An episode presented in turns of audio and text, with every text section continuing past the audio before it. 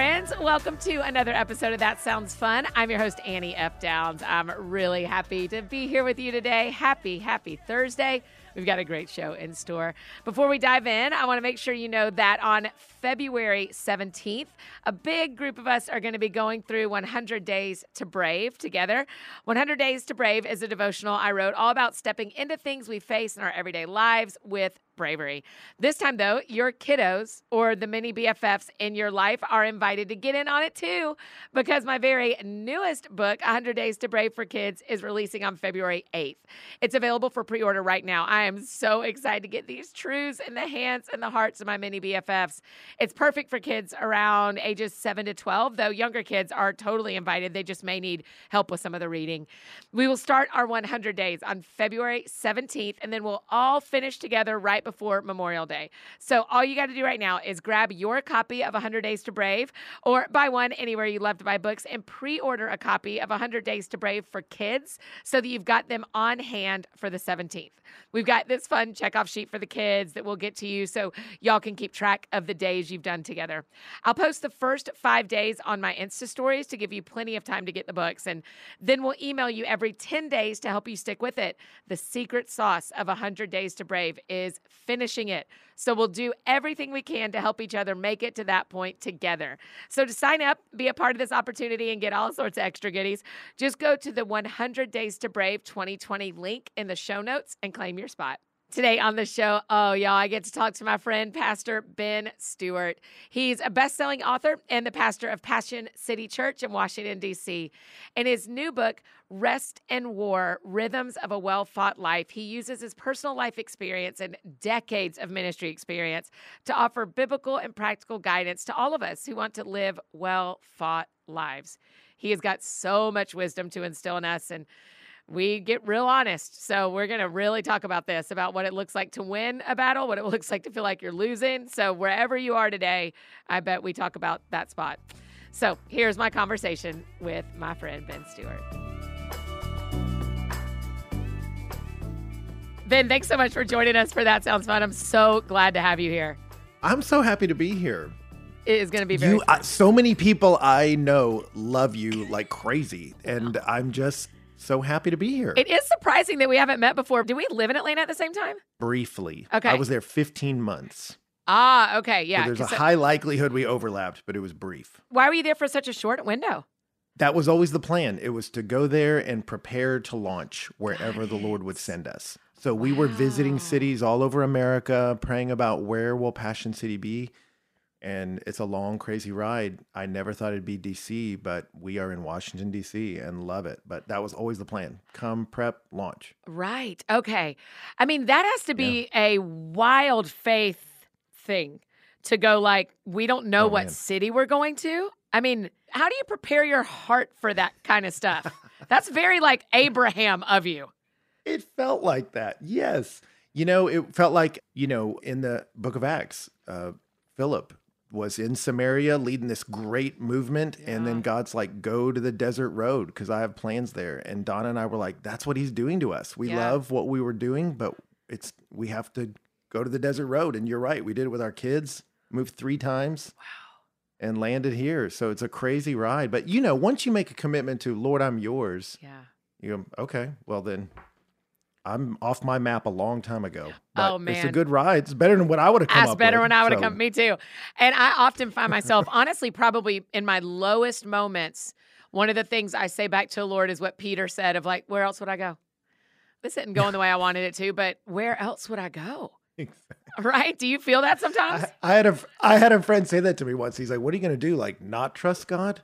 I was like, "Oh, well, yeah, no, that's not a better alternative." That's right. You know, you can tell him, "Hey, I don't like the scenery right now, but Right. you know, sometimes you have to go from A to B through R. Yes. He just leads you on crazy Right. paths. But, but What do you know about God now that you didn't know when you were living in Atlanta? What's a big shift or a big thought or a small thought? What do you know about God that you didn't know?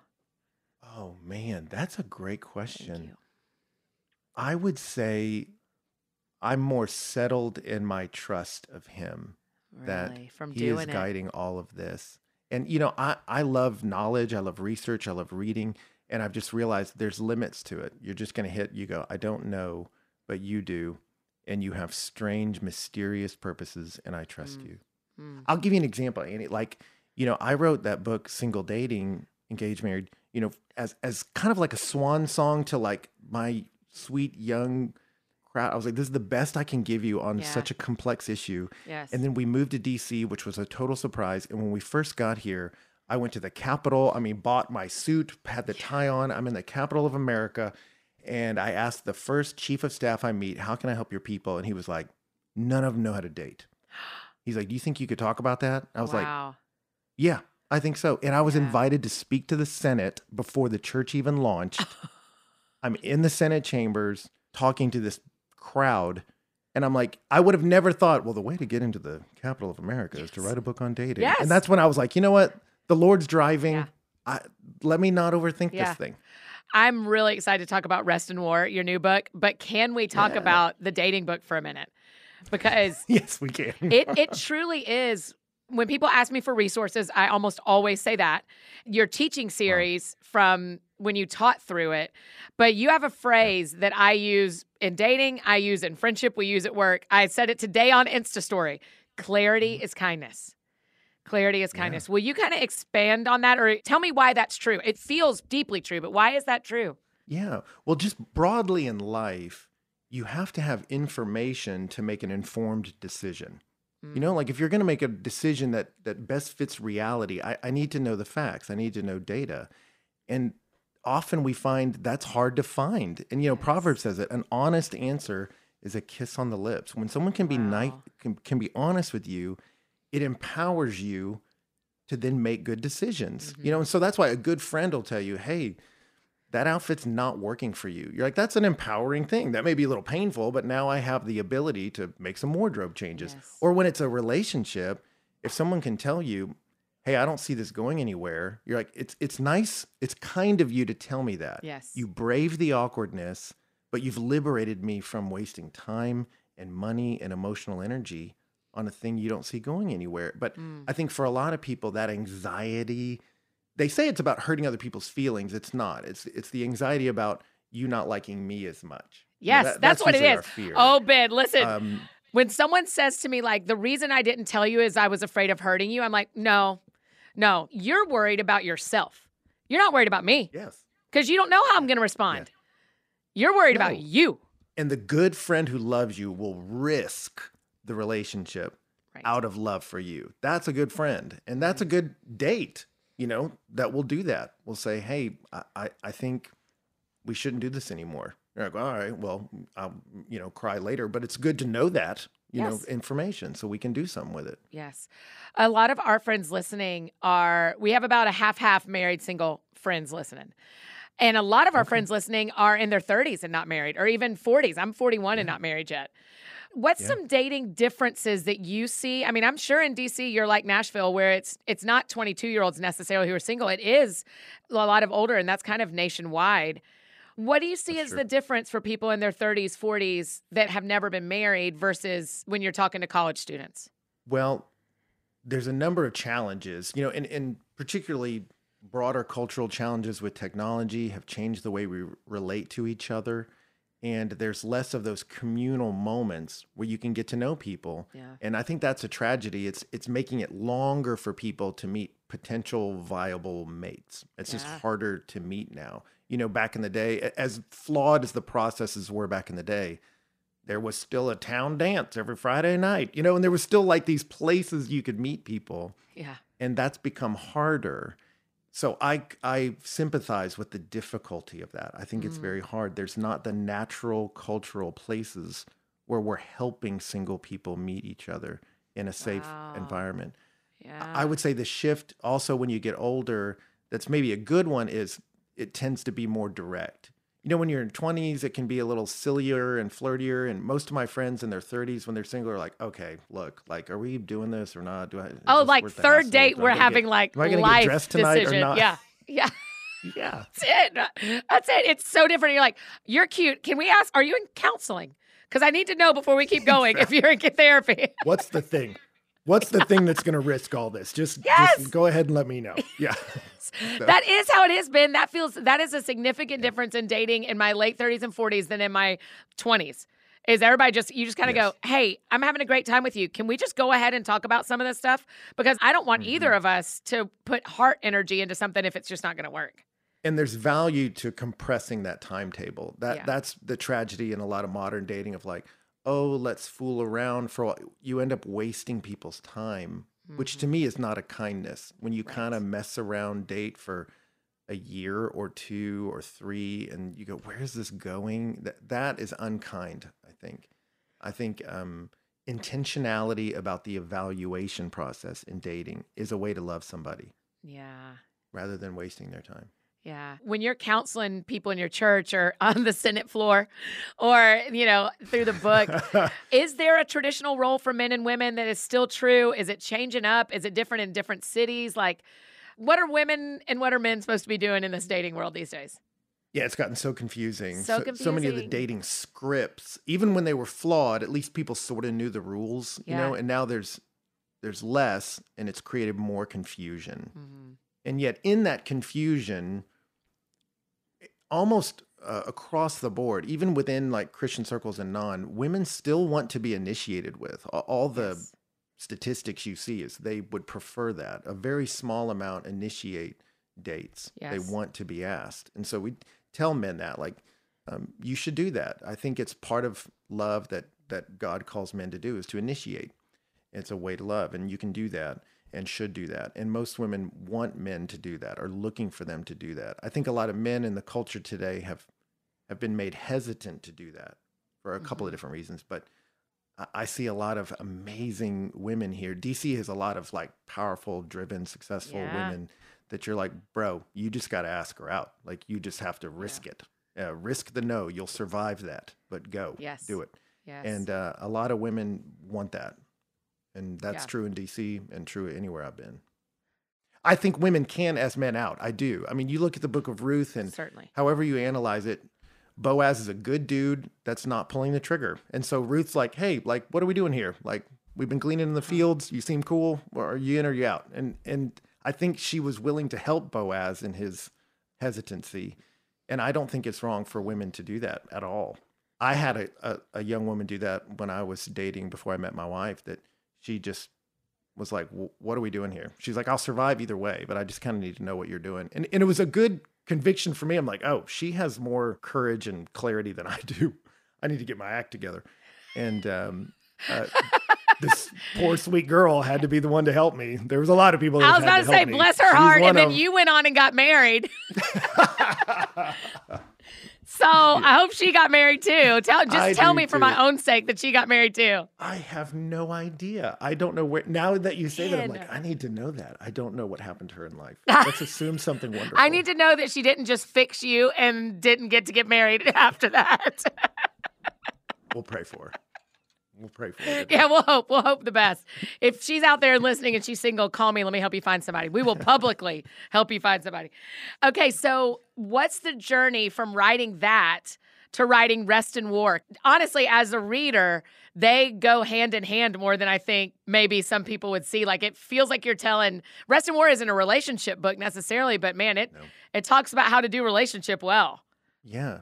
Yeah. You know, again, getting to live and move among people and minister to them, you see, like, people want to be a part of something. They want to be a part of a purpose and they want to be a part of a people. I want a cause in my life and I want a community that loves me. That, that's everyone's Mhm. heart. I want to be a part of something Yes. and I want to be a part of something. And so the single dating was a lot about that relational element. That longing is Mhm. good. Let's talk about how to navigate it in a way that we respect and love each other. This book was that I, just see so many people that struggle with a sense of purposelessness and and powerlessness. I want to get further in my life than I am. I've got struggles I can't seem to get past. I've got addictions and setbacks that fill me with shame, but I don't seem to move forward. And I just watch that sense of hopelessness set in. And for the people of Jesus, there's no room for hopelessness for us. It's a real struggle, but we have so much hope. And so I wanted to give people perspective and then real practical means to advance in their life that, that you're a part of a cause that's great it's worthy of your life and let's talk about the practical ways to uproot some things that don't belong in your life anymore and to cultivate some things that are good And so this is a heart message for me. This book, someone asked me the other day, how long did it take you to write this? I'm like, 20 years. I mean, this is my my whole life Right. of figuring out how to struggle well. If life's a struggle, how do I struggle well? And Mm-hmm. that's really what I wanted to do. And again, to me, it's a labor of love. I was like, this is the best I, I can offer you to help you feel like you're winning in life. So we call this a field guide. It's a field guide to the spiritual life. That's what it is. I loved that. I love the field guide feel to it. Has it always been true that people cared this much about having a purpose and doing something that mattered? Like in the 40s, were they talking about this, or was it easier back then, or did people not care as much? Or Yeah. Well, gosh, they had both of those things in the 40s, didn't they? I mean, as horrible as war is, it's a real clarifier. You know, I mean, Mm, when you're talking about the 40s, World War II, it's like we have a clear Yeah. goal and we, you know, people marching out to war knew each other so well, they could hear a cough and know what friend it was in the middle of the night. I mean, they just had such deep community. And it's really been the unraveling of a sense of a big story and the unraveling of a knit together community that's caused so much anxiety in us. I mean, you think we live in a in the safest day in human history, yes. but we have anxiety at record levels. And there's a Mm. couple reasons for that, but some of them are I don't know what life's about. I don't know where I'm going. I feel stuck and don't even know which way to run or how to run successfully. And so this book for me is that attempt to bring clarity to some people. You have a purpose under God. You are a complete mess. And Yeah. it's helpful to acknowledge that and Yeah. not to let shame keep you from acknowledging. I, I think shame keeps us from strategizing about our life and struggling well.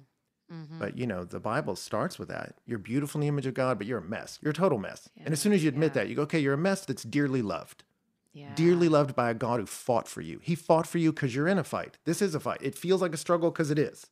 Yes. But but he fought for you and he loves you. So pick up drooping hands, strengthen feeble knees, and let's go to war together. And let's accomplish something good in this life. And I just want people to have that sense of agency. Why was war the analogy you wanted to use? That's a good question. I, you know, I think it presents that way emotionally for us. I mean, if you just look at people, Yes. they're like, why, why do I keep struggling with these thoughts? Why can't I get them out? Why can't I? There's a thing I want to do, and why do I not do it? And Mhm. and so we feel that like, man, this feels like a struggle. And what I love about the scripture is it affirms that, like, yeah, it feels like a struggle because it is. Mm. And there's a sense of relief in that diagnosis. Yes. You know, it's like going to the doctor. No one wants to go. But then when they tell you, yeah, you feel sick because you are, it's not just in your head. Like you're actually Right. sick. You're like, well, that's Right. horrible. But It now that I know things. that, yeah, and I'm empowered now to make Yeah. some decisions. It's an Yeah. empowering thing. And I think the scripture uses that from the very beginning in Genesis. Yes, Like yes. you are in a battle that's bigger than you, global, and deeply personal. And so it feels like a fight because it is a fight. Mm. And so when you acknowledge that, now you're freed up to go, okay, well, then how do I fight well? Not beat Yeah. myself up, begin to begin to beat up these things that are coming at me. Yeah, one of the things that jumped out to me in the book is when you talk about how the enemy doesn't play checkers, he plays chess. Mm-hmm. Will you just Yeah. talk about that a little bit? Because I, the more we can expose his ways, the more we can identify them in our own lives. So, will you talk about that? Yeah, absolutely. He does push and pull. Let me push you with some resentments and discomforts and then pull you with allurements. Yeah. And, and that's a game. I mean, if you think about it, he doesn't come to Eve in the garden and say, let's just, I don't know, smoke crack, kill Adam, let's go crazy. Like he doesn't start with insanity. right. He starts with, let me sow some distrust between you and God. Yes. Looks like he's holding out on you, Eve. Looks like you don't get to do everything you want. Looks like you're being cheated here, Eve. Looks like, and he, he begins to distance her from God. And then he can position her to find life in broken places. And he just runs the same play with all of us, you know? And I think it's helpful to have that awareness of going, how does he get me? And uh, I remember listening to a young man uh, tell this, or a story about him that he um, had a struggle with pornography and they were asking him how he's fighting it. And he's like, well, you know, all your standard like accountability software, blah, blah, blah. But he's like, but when I think about it, he said it starts months before. He was in grad school and he was like, I get the syllabus and I don't do the readings and I put off doing the homework. And and then I feel ashamed that I haven't done the work. Wow. And so I distract myself to not feel those intolerable feelings, but then the work still's undone. So then I have to work late at night and then I don't sleep. And then in that middle of being weary and fatigued and stressed, the enemy offers a sweet release and I'm back into pornography. And you're like, okay, that guy's doing the work Yes. of seeing this is how the enemy comes at you. And there's an old book, The Art of War by Sun Tzu. It's a oh, it's so good. you know, well, you know, and, and so I read it and I thought it would be like about fighting, like swords. It's none of that. It's all No. here's how to defeat someone before they even show up at the battlefield. Here's how to beat them long before they ever get a find a sword. And it's way back. Let me distort your sense of information. Let me allure you with treasure and say, let, let me just mess with your head. And you are completely unequipped and you never even knew you were in a fight. You were dismantled before the battle even started. And I think the enemy Yes. loves to do that with Yes. us. And that, I think you talk about this some in the book too, but it's one of the reasons like taking care of your body, getting enough sleep, rest, and war. I mean, Yeah. we lose more. I, well, I won't talk about you or anybody else. I lose more often in the wars in my own life if I am tired. Yes. Yeah. Well, and I think that's a good analysis. That that's the, one of the things I'm trying to advocate, Annie, is that being a student of yourself. You know, being curious Yes. about yourself. David taught us that in the Psalms. Why are you downcast, oh my soul? He's like, let me just before I just go there and believe it. Let, let me ask myself Uh-huh. why. What what's under this? Yeah. And often shame keeps us from that curiosity. But it's when you get that information that gives you insight, then it breeds innovation. Now I can make changes. And I'll notice that. I'm like, Don and I were laughing about it earlier today. I was like, when, when everyone around me seems stupid, then it's probably me. That I probably need a nap. And if I take one, there's less to apologize for later. So Yes. sometimes Yes. it's like, hey, the spiritual, physical, emotional wires are all crossed. Yes. Sometimes it's not a demon. Sometimes you just need a nap. You just And, need a uh, nap. Yes, it's good that's to right. have that awareness. Yeah. Hey friends, just interrupting this conversation real quick to share about another one of our incredible partners, Nutrafol. 30 million women are impacted by weakened or thinning hair. Y'all, it's so many of us. If that is something you're dealing with, please know you're not alone and there's a solution you can trust to deliver results. Thousands of women, including me, me, I'm taking back control of my hair with Nutrafol. And many users are raving that the supplement not only transformed their hair but restored their confidence too. Nutrafol offers two targeted formulas for women that are clinically shown to improve hair growth and thickness with less shedding through all stages of life. Healthier hair growth does take time. You'll begin to experience thicker, stronger, faster growing hair in three to six months. I I can testify to that. I feel a total difference. In a clinical study, 86% of women reported improved hair growth after six months, and more than 1,500 top doctors recommend Nutrafol as an effective and high quality solution for healthier hair. You can grow thicker, healthier hair and support our show by going to Nutrafol.com and entering the promo code TSF to save $15 off your first month's subscription. This is their best offer anywhere, and it is only available to U.S. customers for a limited time. Plus, there's free shipping on every order, so get $15 off at Nutrafol.com, and that's N-U-T-R-A-F-O-L.com, and the promo code is TSF. And I've got one more incredible partner to tell you about Curology. Curology makes medical grade skincare more accessible with their custom approach to care. And they know that we're all doing the best we can with what we got, so we're interested in celebrating along the journey, not just at the destination.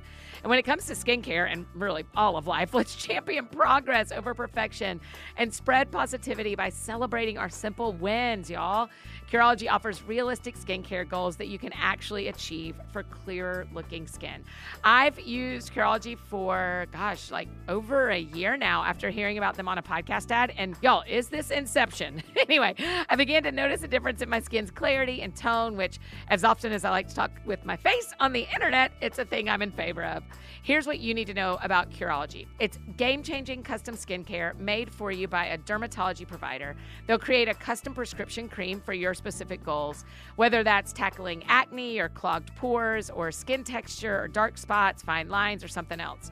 You start by taking a a short online skin quiz. Y'all know we love quizzes. And then you upload photos. And if it's a good fit, they'll ship you your formula right to your door. I got a box yesterday, and it even has your name on the bottle, which I love.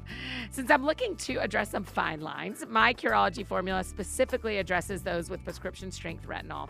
I love the way it's improved the tone and texture of my skin as I've continued to use it. Their cleanser and moisturizer are awesome too, and I love the convenience factor of getting everything I need for my skincare routine in one easy box at my doorstep. One of my favorite things about receiving my free trial last year was the little spot treatment patches that came in my box with the products. So handy for that, you know, occasional flare up like I showed you on Instagram on my eyelid. Good gravy. Y'all get started with Curology just like I did with a free 30-day trial at Curology.com slash that sounds fun. Just pay $5 for shipping and handling. Again, that's C-U-R-O-L-O-G-Y dot com slash that sounds fun to start your free 30-day trial. Cancel anytime. Prescription is subject to consultation. And now back to our conversation with Ben. Your if everybody around you is stupid. Mine is if my brain thinks they are so weak, if that's the word that comes to my mind, then what I actually know is that I'm significantly tired. And I'm pushing myself too far because I'm not letting other people not push themselves too far. Right? Does that make sense? Absolutely. And so when that narrative starts, I'm always like, "Oh, you're they're not weak. They're they're everybody's fine. You're asking too much of yourself." That was that was one for me was realizing I don't acknowledge my physical tiredness first. Yes. Um, I tend to overwork. That's my thing. I like working. And then I realized, but the danger will be when I start to not care. Like it'll become an emotional numbness. And when I realize Mm. That, like, I don't care about people the way I want to, I need to take a break. I need to Yes. adjust my pace because I want my heart, I want to live out of my heart, and I'm not doing that. It is embarrassing. I mean, the clarity is kindness is even coming back to my mind because even us talking about it, I'm having this moment of going like, "Oh, this isn't just me and Ben talking. There are going to be a lot of people that hear me say that I'm a kind of a monster." right? that like I'm that when I am tired, I'm not a great person. But Yeah. for me, that even that own clarity in myself is being kind to myself and going, when you start to hear that, the enemy is catching up with you because you are tired or Yeah. because something is wrong. But if we don't tell ourselves the truth, how will we ever know when we're when we're at war? We won't even know. We won't believe ourselves. Yeah. Well, that's one of the things I love about recovery circles. And this isn't like strictly speaking a recovery book, but there's so much in those circles that it's helpful. Yes.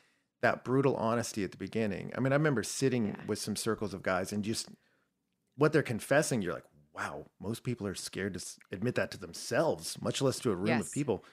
But Right. they had managed to do that without burying themselves in shame. You know, oh no, I struggle with Yeah. this. Yeah, like, oh, you don't Yeah. struggle, you're perfect. Oh, oh, so we're all imperfect. Surprise.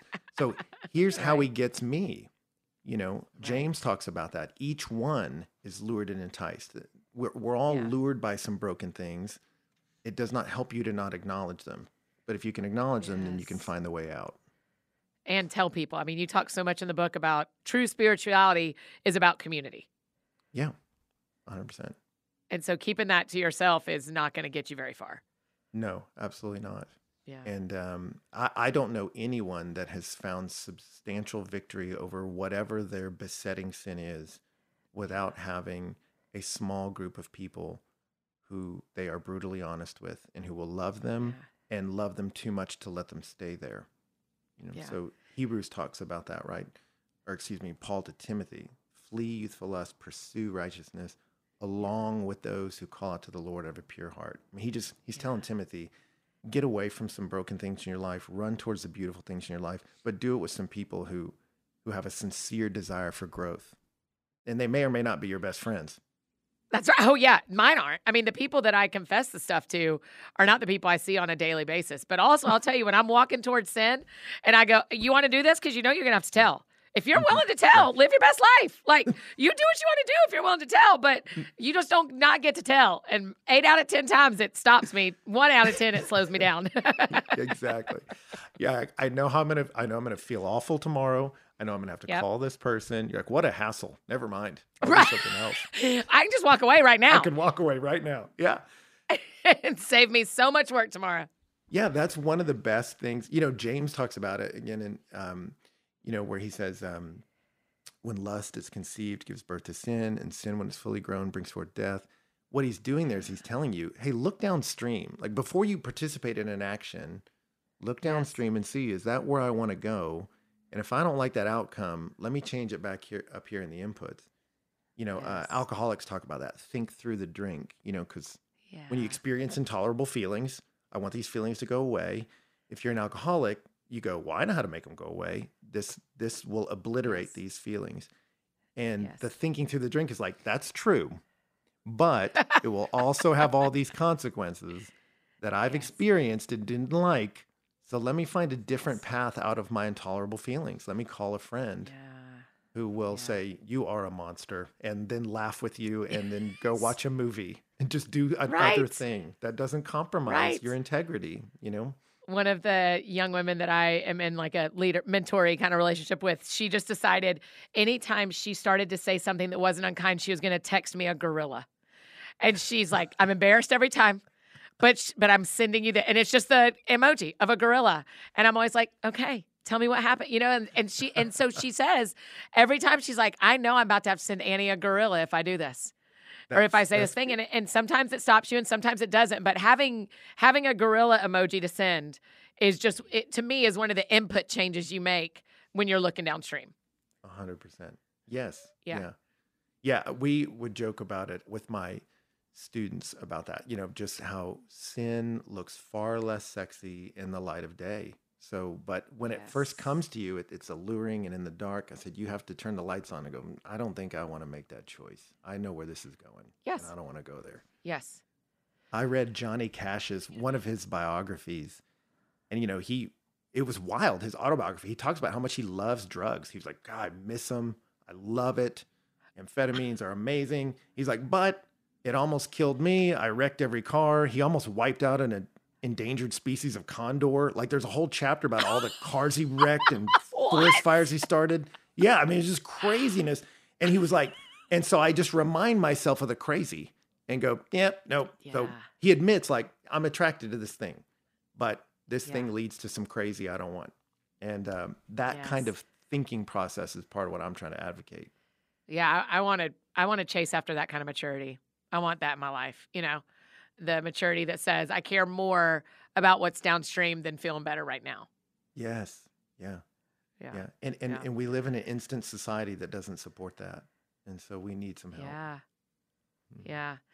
I'm thinking about some of my friends who, and I, I'm in this a little bit myself, but you know, you've been praying for something or someone to be healed and they passed away, Mm. or you were in a relationship and it ended, or you got fired from a job, or you've just been praying with a friend through this thing and the actual opposite thing happens.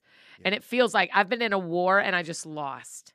Yeah. Right? What what do you say to the people who are like, I'm not ready to go back to war, or I didn't want to do that in the first place, or this is harder than I thought it was? What about the people who aren't winning the war right now?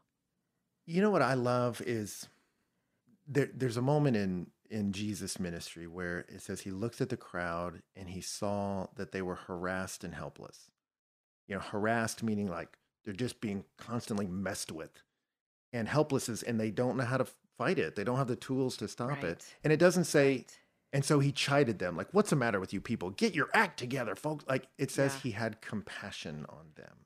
Yes. And I love that, that God doesn't shame you for being disappointed. He doesn't shame you for being hurt. He doesn't tell you to bottle that in, stuff it down, eat those feelings. All through the Bible, he invites you, pour out your complaint to me, cast your cares upon me. I can I can handle all that.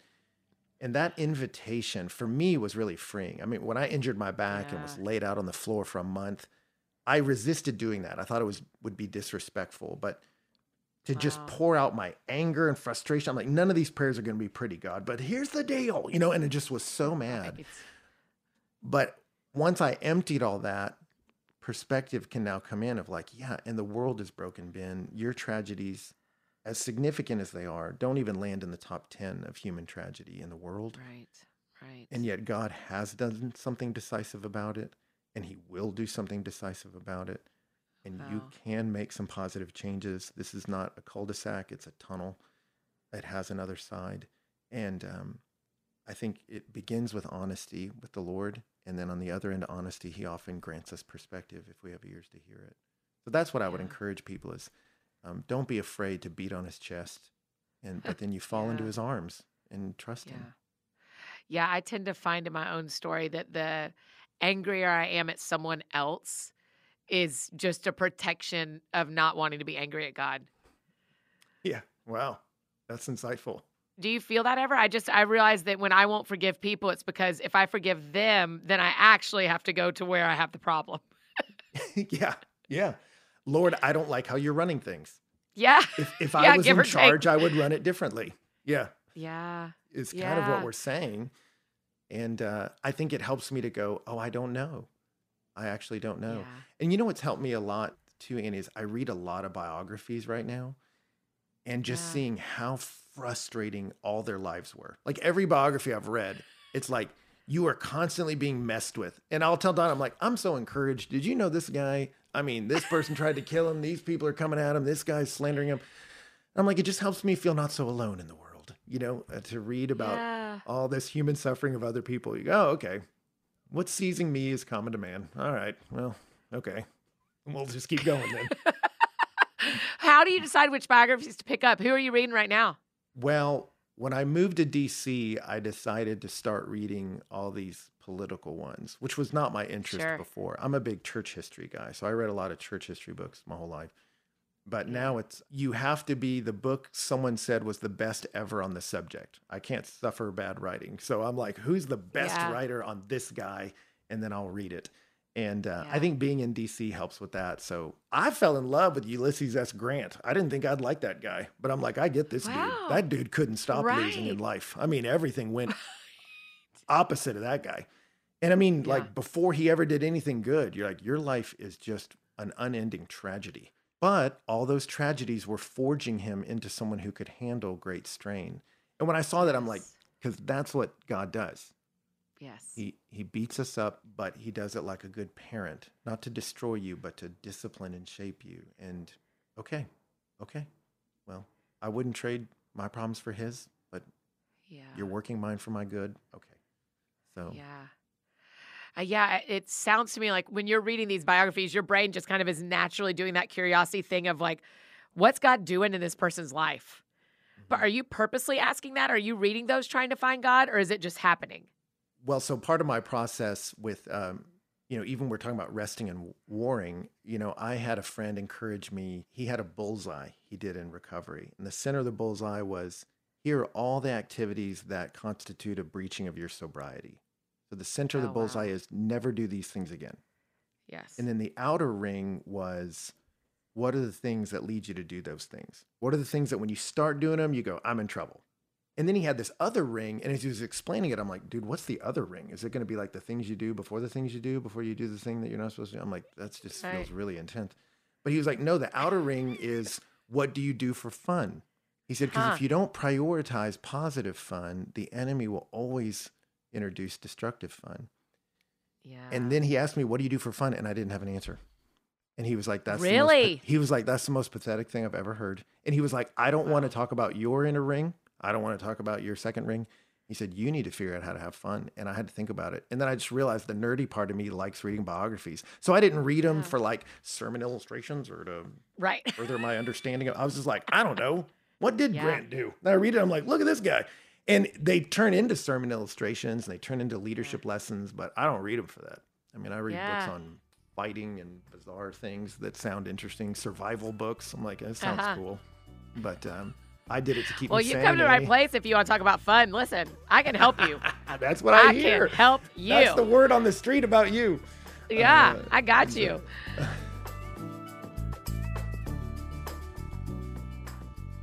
Hey, friends, just interrupting this conversation one more time to tell you about one of our incredible partners, Rasa Coffee Alternative. Y'all know I'm pretty dedicated to my morning routine and that my cup of tea is a staple to getting my day kicked off just right. I know tons of you are coffee drinkers, and you're also always paying attention to how different things affect your mind and your moods and your energy during the busy days. Me too, which is why I'm excited to find out about Rasa, an adaptogenic coffee alternative with an incredible selection of blends. You can use it either in place of coffee or in an effort to cut back on your caffeine intake a little bit. And Rasa provides more sustainable energy without the jitters. Because, I mean, who's wanting jitters anyway? Instead of caffeine, Rasa energizes from adaptogenic herbs and mushrooms with all their blends formulated in house by clinical herbalists. Their ingredients are organic and sustainably sourced and fair trade or direct trade. Y'all know we love those words. And seriously, y'all, Rasa is fanatical about responsible sourcing and creating positive impact through supporting their growers and farmers, which I love, don't y'all? Adaptogens are most effective when consumed regularly and consistently, which means you're getting your daily dose of adaptogens while enjoying a beautiful morning ritual that can help set the tone for your day. And with 10 different rasa flavors and functions, there's a rasa for everyone. The cacao blend is a crowd favorite with its chocolatey taste, like a healthy hot chocolate. And there's one called Well Well Wellderberry that's formulated to support a healthy immune system, something I feel like is on everyone's mind right now. And that's just naming two of them. We've had some samples of rasa here at the office, and the team has been giving it a try. Even our biggest coffee drinkers have been happily surprised and are thankful for that calm blend when the afternoon coffee craving hits.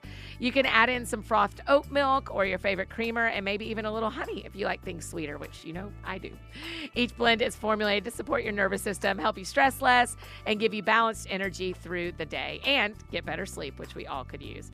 I'm excited for you guys to try Rasa. They even have a quiz, you know, I feel like quizzes, on their website to recommend the perfect blend just for you. Right now, to get you started, you get 20% off your first purchase. Just go to wearerasa.com and use my special promo code that sounds fun 20. That's promo code that sounds fun 20 for 20% off at wearerasa.com and that's R A S A.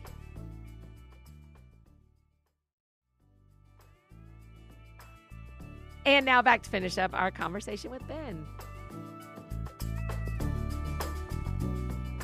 I just find it really interesting. Like, this is why the Bible's helpful too, is that none of the biographies you're reading, none of the people in the Bible, none of them knew how their story was going to end, but it always feels like they had more insight than we have. Mm-hmm. Yeah. They have no idea. No. And it's helpful to have that bird's eye view of them. And, you know, it started for me in college. I read Martin Luther's biography. And, you know, it's like he changed so much of our understanding of scripture, like Yeah. this enormously successful figure. But his experience was constant struggle. And then the one of the last chapters in this book was how he wrestled with depression his whole life and it never went Yeah. away. And I remember when I read that, I was like, I wouldn't say I was depressed. That feels too strong. I told people I was prone to melancholy. Yeah. But I realized, hey, God used him even with this. And Yeah. over time, he realized, hey, there's some things I can do to mitigate this feeling of tragedy. And that was so empowering to me to going, look, life is hard. We have some struggles that will go away, we have some that won't, but we're not left without agency, and our life can have a purpose. Yeah.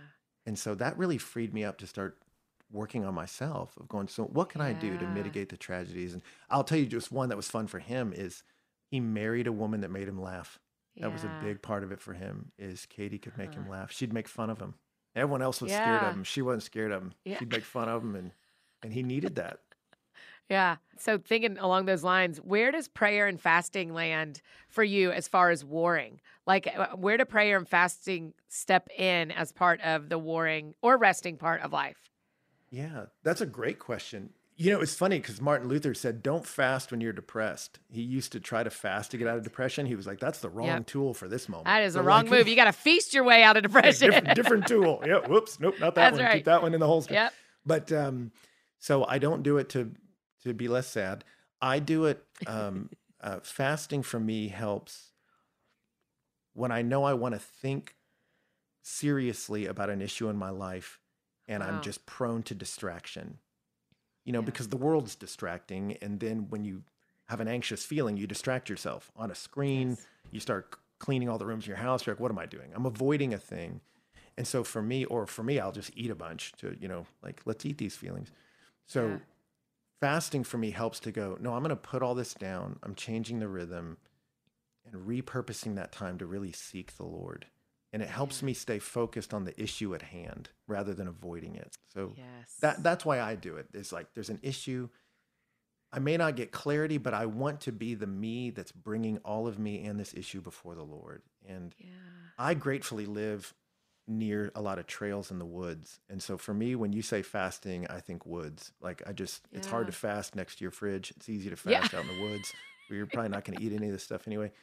And I just like to go walk in the woods with God and go, you and me are going to deal with this issue out here. Yeah. And um, the clarity it brings is helpful. With your back injury, are you in pain all the time? I have discovered the ways to mitigate it. Yeah. Same thing. When I realized, like, oh, this is a thing we may live with for a bit. What do you do now? I can be sad. I can be mad at God. You know, I I avoided it when I first heard it. I probably watched like hundreds of movies when I was laying on the floor. You know, just kept watching movies. Yeah. And Yeah. I remember watching Teen Wolf 2 starring Justin Bateman. And I was like, we've gotten here. Yes. We've gotten Yes. here. This is so pathetic. Yes. And that's when I was like, I have to address me and God got to go to war. We got to figure this out. And Yeah. Yeah. and then after that, it was like, all right, you go to physical therapy and you do these workouts with these. It was me and these little old ladies. They were all like, "What are you doing here?" I'm like, Yeah. everyone's over 80, and then there's Ben with a cane. And um, so now I've just realized there's about a dozen. Everything in my life's changed, Annie. To be honest, physically, food, exercise, all of it, bed. I changed everything. But I, I think for me, it's the Lord touched my hip to make me walk with a limp. I've realized if I don't really. have a healthy rhythm with my back, I pay for it. And so it's forced me to have healthy rhythms with my life. So I thank God for it. It's one of those bruising blessings. I wouldn't wish back pain on anybody, but God has used it so much to help me have a healthy rhythm in life that I'm I'm oddly grateful Do you ask him to heal you? all the time. Yeah. Yeah. So before the pandemic started, I got bulging discs in my neck too and was losing the use of my right arm. Like it was numb all the time, it lost strength. And then, you know, no one was going to the hospital. I'm like, well, this is a problem. So I'm like, Lord, I Right. just, I'm in pain and angry all the time. And so I was like, look, we may need to do surgery. I'm going to do these stretches, but will you please make this pain go away, please? And uh, he did. You know, with the lower back pain, I've had to mitigate it for years and years, but with my neck, Yeah. it's still an issue. Like I don't do CrossFit, but I, uh, Right. you know, but I found he just the pain decreased, and I'm enormously grateful.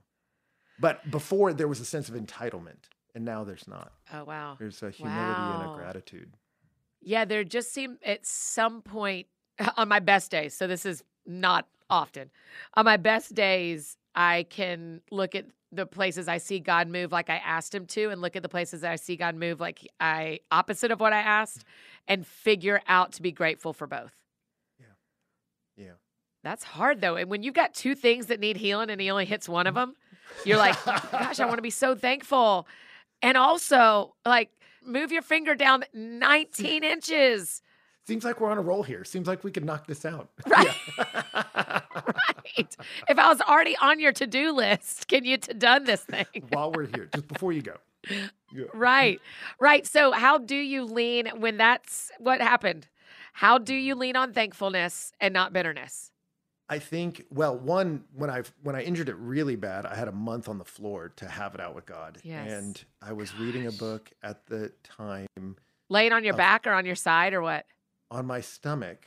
And Annie, it was so dramatic because I was on all these drugs, so I couldn't sleep. So I'd sleep maybe three hours a night Oh, and was always in pain. When the air conditioner would kick on in the house, it would shake the floor and cause the disc and the muscles to hit the nerve and send waves of nerve pain. So I I think the Lord just let that go until I was like, I'm so over it, you know, and just had this Yeah. huge blowout with God about. And then it surfaces a lot of other, and I'm mad about you for a million things you're not doing in my life that I want. yes. Yes. And he just made me vomit all that up. Let let's get it all out, all of it, all my disappointments of how you're not managing life up to my expectations. But then I was reading a book about the history of the church, and you just see like pain is the common denominator in the human story, and enormous Yes. pain is the common denominator in everyone's story. And as I was reading, I remember crying on the floor just reading about the pain of so many people on so many different continents through history. And I started begging God to move in their life, not just mine. yeah. And it kind of connected me to the broader pain in the world. yes. And then in that moment, it was a very powerful moment for me. I felt like the Lord was like, I have done something about it, and I am doing something about it. Wow. And that was really centering for me. And so I dislike the inconvenience, but I don't really shake my fist at him anymore. I'm like, okay, I trust you. And uh, I mean, that is a literal. I won't let go till you give me a blessing, and he touches your hip and busts it up. it's a hundred percent what happened. Yeah. Yeah. And now, you know, I have to slow down. I have to do stretches and and all this stuff that makes me go slower. And Yeah. he's made me a better person. I think I'm a better dad. I think I'm a better husband. I think I'm a, a less insufferable human as a result of it all. Unfortunately, it took that. you know, you're like, it's a bummer. It required that. Right, right. My brain kind of malfunctioned in 2019, and I had to get put on bed rest for a couple of weeks because oh, my my brain stopped working right. And it was a very similar experience of like feeling like when your body stops doing what you are forcing your body to do because your mind is going and your life is going and when your body is the one that gives up you kind of go like i don't actually don't have any power here i thought i was running this thing and now my brain is broken so Yeah. it's just a wild it's a it is a wild wrestle with the lord when your body is not right Yes.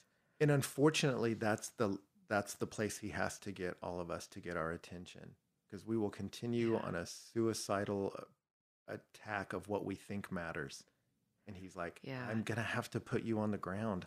I, I never thought Yes. Psalm 23, he makes me lie down in green pastures, was a particularly violent verse. But then I was like, oh, Uh, sometimes he just makes you lie down because you need to stop yes. the, the the direction you're running the pace you're running the damage you're doing i have to stop this now and uh, yeah that's not why all pain happens but that's one of the ways it does and one of the blessings that can come from it is perspective comes out of pain yes it may not be why the pain happens but it certainly could be one thing god chooses to do with it 100%. when it is in our lives yeah Well, this is a miserable conversation, Ben. I'm very sorry. We just have talked. I'm just kidding. i was like this is interesting well let's do this no this is great so, Rest and War is out by the time people are hearing this. So then go grab it and read it. And I'm just, I mean, it is the eh, the more we understand that we are in a battle, the less we're surprised that we're in a battle. yes. Yes. And i think it's wonderfully encouraging when you go oh, Yeah, oh it's not it just is. me it's not just me. We are in a fight and it's hard yes, but we're not without hope and we're not without resources. And that that was so life changing for me to realize okay life is a struggle but yes.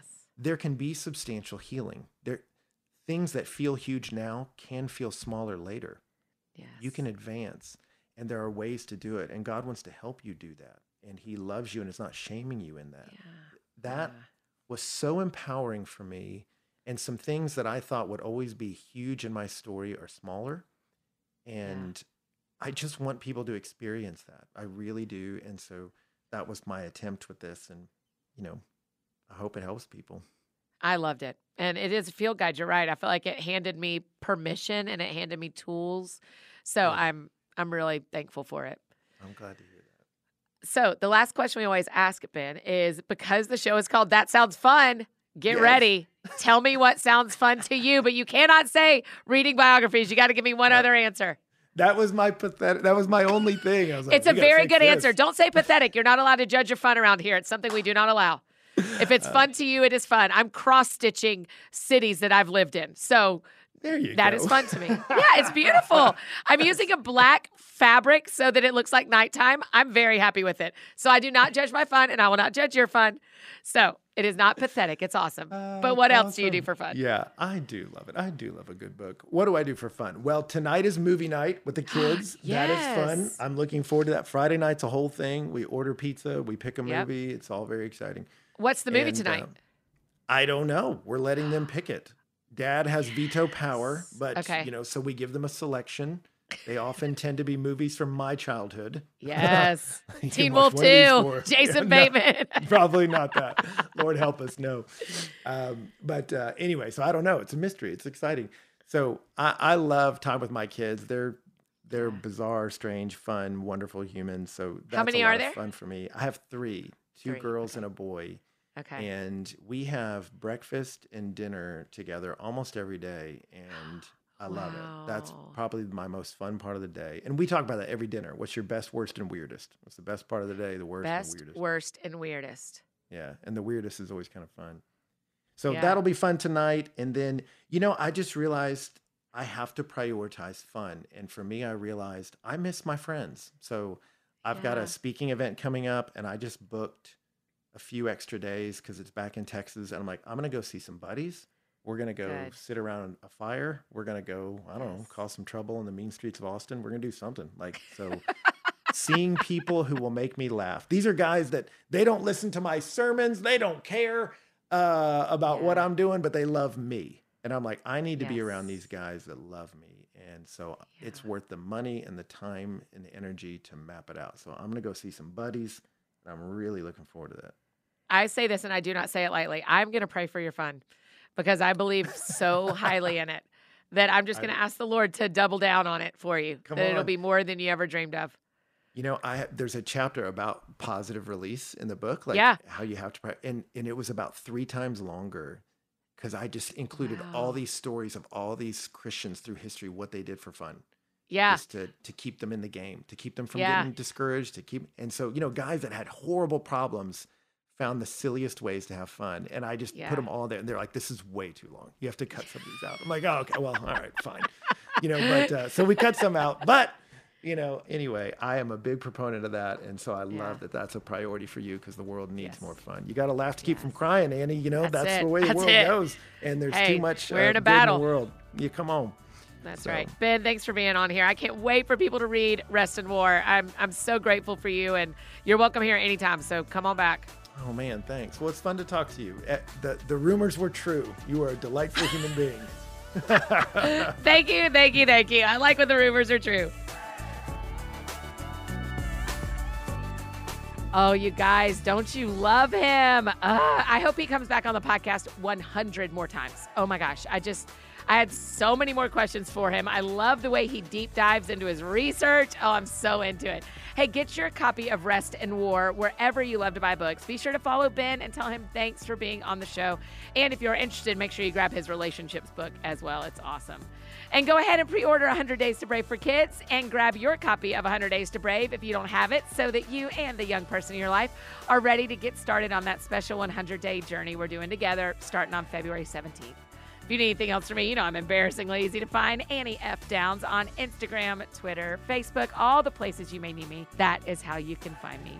And I think that's it for me today, friends. Go out or stay home. Do something that sounds fun to you. I'll do the same. Today, what sounds fun to me is packing a suitcase. I'm going on a little trip tomorrow and I cannot wait. So, 24 hours and then I'm back and I cannot wait. Y'all have a great weekend. I will do the same. We'll see you back here Monday with country star and new author, my friend Lauren Alaina. We'll see you guys then. Check one,